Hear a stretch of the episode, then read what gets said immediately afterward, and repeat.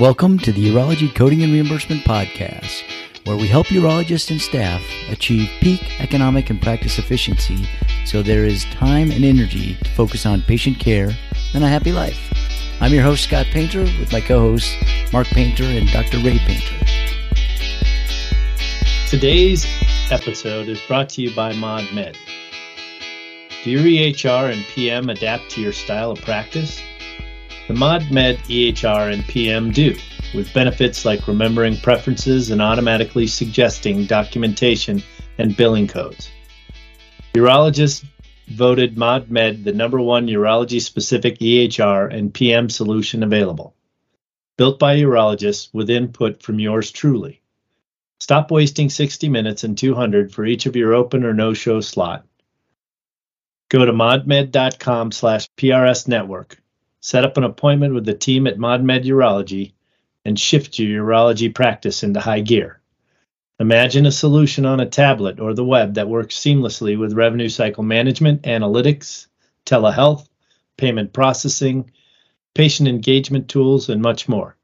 ModMed is transforming healthcare by placing doctors and patients at the center of care. Welcome to episode 137 of the Urology Coding and Reimbursement Podcast. I'm your host, Scott Painter, with my co host, Dr. Ray Painter. And in today's episode, we wanted to discuss uh, a question that came in.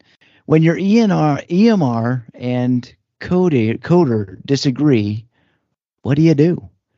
So if you have two conflicting answers, uh, what do you do? Ray, you want to kind of set that up, set the stage. Why do you think that's being asked? And how can we help? Well, Scott, that is a very far-reaching question, and it uh, yes, it is, and it digs down to the very depth of of the entire issue we're dealing with, because the system has become very, very specific and detailed and it's important to understand the issues. And when I say it's not an unusual question, is you know the the EMRs give you the suggested code. They give you a suggested ICD-10 code. Well, eh, the you've heard a lot of discussion on AI recently, and the big thing you're hearing is garbage in and garbage out. Well, it depends on how your EMR has been programmed as to how detailed and how precise and how accurate the codes are.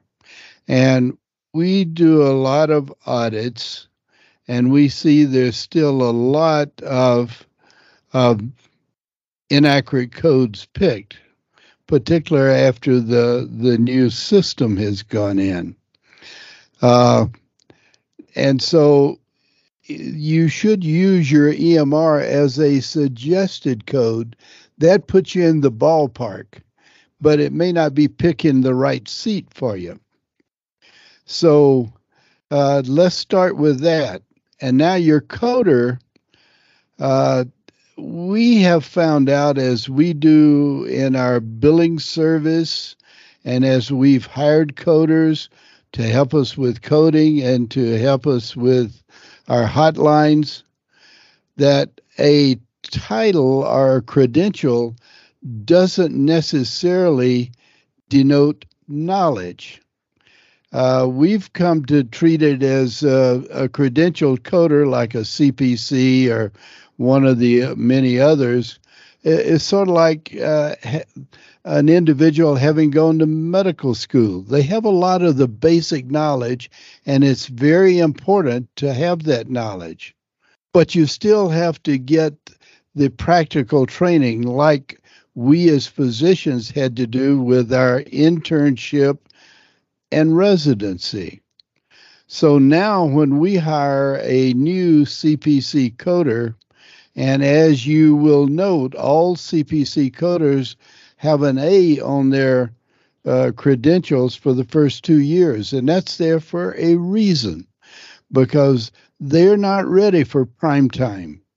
They need the experience of having looked at uh, codes, having had the experience of coding, having the experience of running up against a question they didn't know the answer to and doing the research and finding it, et cetera, et cetera.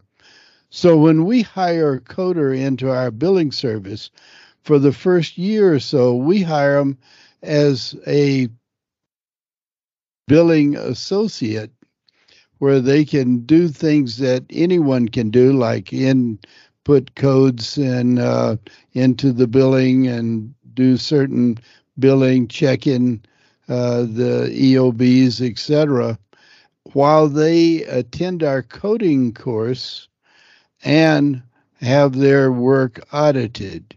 So uh, I can't answer the question, who do you trust? I don't know what your expertise is. From my own personal experience of my journey to learn coding, which I've shared on the podcast before, you know, started about three or four years ago when uh, when I got a question that that I should have been able to answer, but I hadn't had the proper training. Even though I'm one of the architects of the data of coding today and I know where all the codes come from, I know all the anatomy, the all, all that stuff.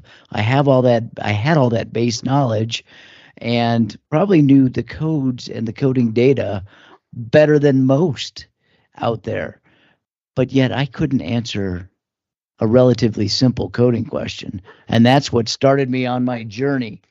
And that that right there was one of the things that um, really helped me understand the journey of coders and and urologists learning this and, and I think it's complicated and, and complex with all the rules and all the gray areas. Um, you know, at least it, it appeared more than straightforward to me and I think it that's why we have that's why it does take time and practice. So not only learning the concepts, but also, as you mentioned, practicing, and that's what we do with our um, our, our newly hired CPCs as we put them into our system. We really, you know, give them that practice, and that's what really helped me out. So once I went through our coding course and understood the concepts I still wasn't a, a great coder because I hadn't practiced. So I think that's that's a key thing that um, when you're asking the question, who do you trust? You do have to look at where they are in their journey of uh, their coding knowledge. Very good, Scott. And I was just going to, I'm glad you mentioned the coding course because one of the reasons we created the coding course is to take the coding knowledge to the next level because it's one thing knowing the rules and it's the other is to understand the concepts and uh, how you apply the rules and you've heard me tell the story in the past that early in the game, I hired a, a coding specialist that had worked for the medical society, and and she was well known for being a good coder. Well, she could spout the rules down to a T. I mean, I've never seen anybody knew the rules any better. But we brought her in and put her into running the ACS hotline, uh, the American College of Surgeon hotline, she was stymied. She did not understand how to apply the rules.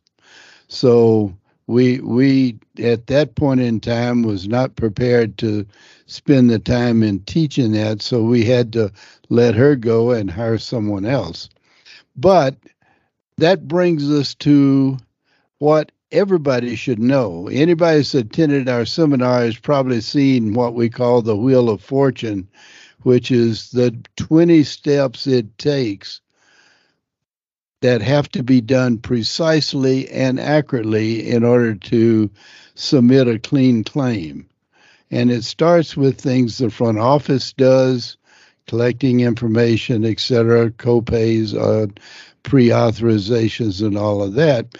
But then there's four things that the physician or the provider should really be knowledgeable enough about to do their part in uh, being sure that you accurately identify the services that are provided, that the documentation for each service is complete, and document the circumstances. And I'll talk about that a little more in a minute.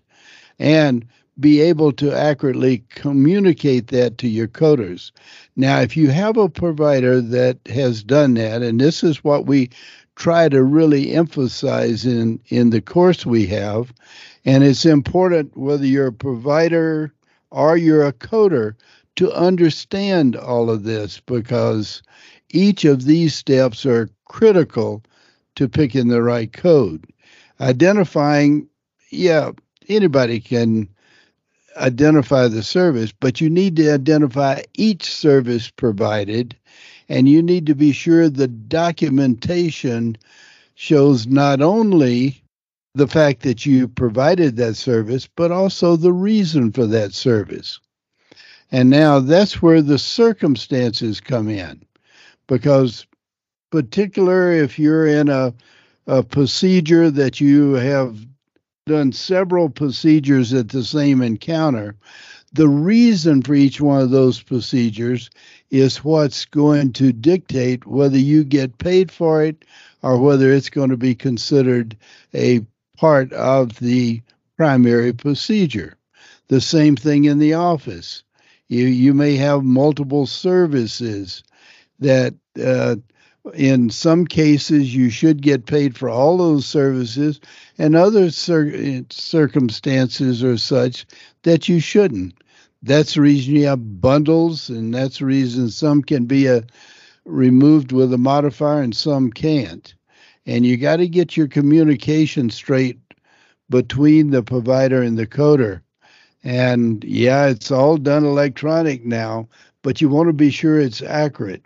And we in auditing charts, a lot of the documentation is totally confusing the way it's uh, uh, you're allowed to bring forward and and then add new stuff and what's done and what's not. So you need to be sure all of that is straightforward so anybody that looks at that chart will know what to do. So yes, everybody on the team has to do their part, and you have to know how to do your part if you are going to be totally successful. And this that I've discussed here is part of the secret sauce that we use It's part of our protocol that when we take over billing for a practice, the reason we have been able to increase the income on the average about 10 to 20 percent, and sometimes even greater by paying attention to the detail and being sure everybody does their part. Yeah, and I think you mentioned, uh, you know, that the provider or you know the urologist or the urology APP it, it really has to be knowledgeable about the concepts of coding and well, how things get paid and what modifiers need to be used because no one knows what goes on in the room where it happened unless you're in that room. And that's the provider or the, whoever's providing the services needs to communicate what what happened in that room.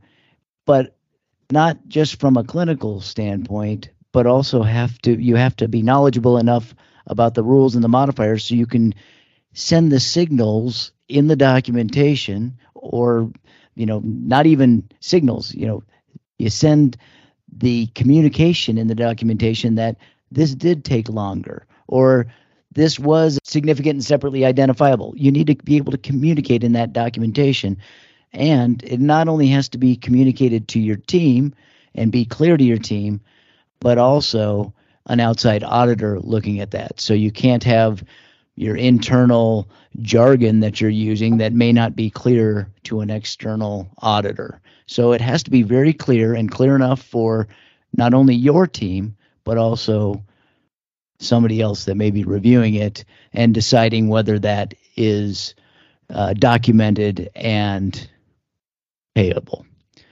And, and Scott, uh, one other thing I think we ought to mention at this point when we were talking about the coders, you know, we have the coding course for coders too to take them that next level to go through that internship and residency uh, online by uh, taking the coding course, going through the different uh, uh, quizzes that we have in there to test the knowledge, doing the scenarios and pr- proving to themselves and can prove to the others.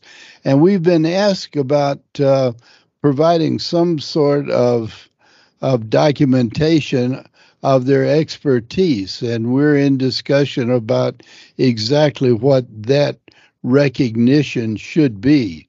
But we are going to do it. It's because it, it taking that to the next level is like going through an internship in a residency. And to be a urologist, you have to have that credentials. And we think coders deserve the same thing. Yeah, and you'd mentioned going through the scenarios and and doing those things, and I think that is what I found in my own experience of learning uh, coding and really becoming a good urology coder. That that really going through the scenarios and and what we've put together and what we've this what we've proven works well is consistent practice and practice using real world scenarios with the correct answer. So so there's a lot of there's several pieces in there.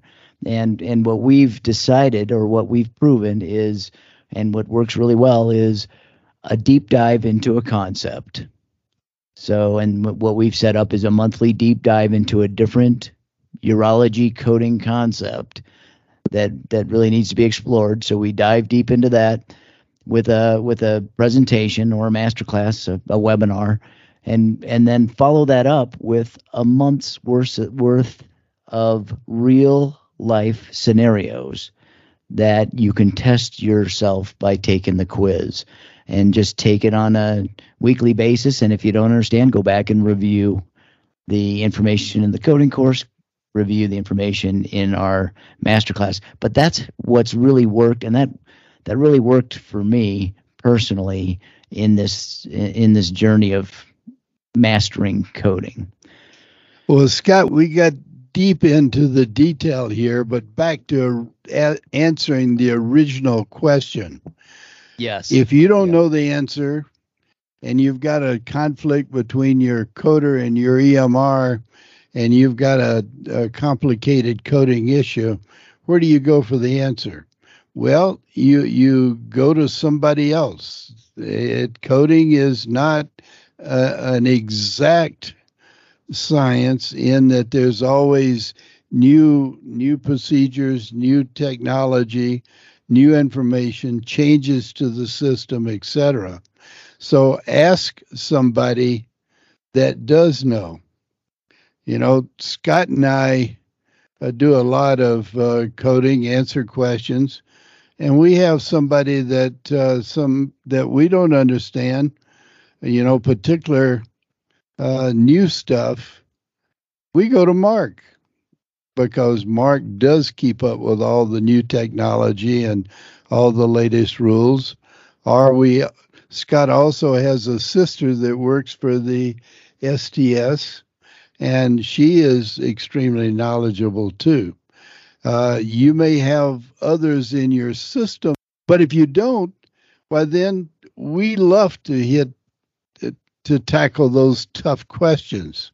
So we have uh, opportunity in in PRS for you to ask that question as well.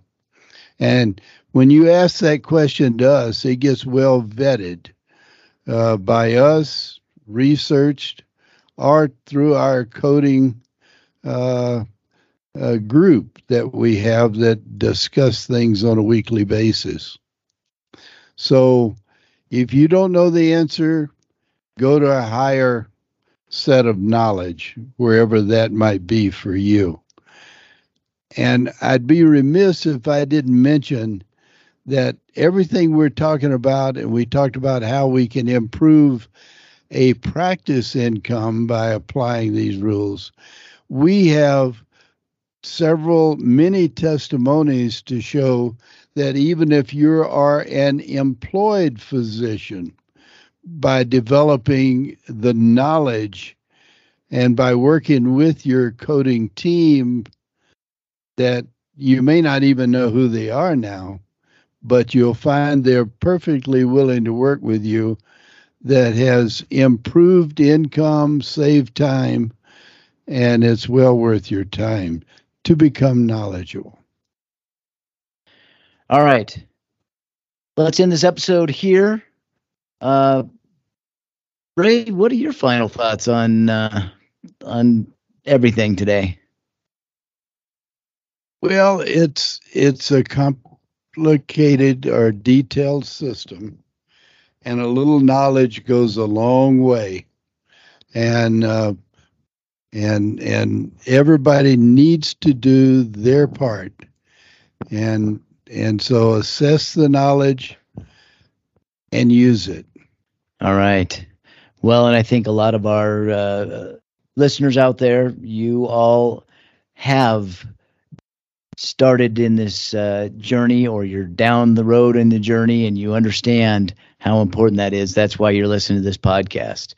And uh, and a lot of that discussion today was really emphasizing probably what you maybe suspected, already know, but we really wanted to to to answer that question and go through the the details of the why behind it. And and hopefully uh, hopefully that was helpful. We want to uh, end that here. Thank you modmed for sponsoring this podcast. We want to give a shout out to ModMed if you want to uh, check out their information. They do have a special for our PRS network uh, mem- members, our podcast listeners. If you go to modmed.com forward slash PRS network, there is a, a special for for our audience. Okay, take us out, Ray. Happy coding. Thank you for listening to the Urology Coding and Reimbursement Podcast, where we help urologists and their staff maximize income and efficiencies so there's time and energy for patient care and a happy life. Special thanks to Carl Painter for the music today. You can find his music on Spotify under his record label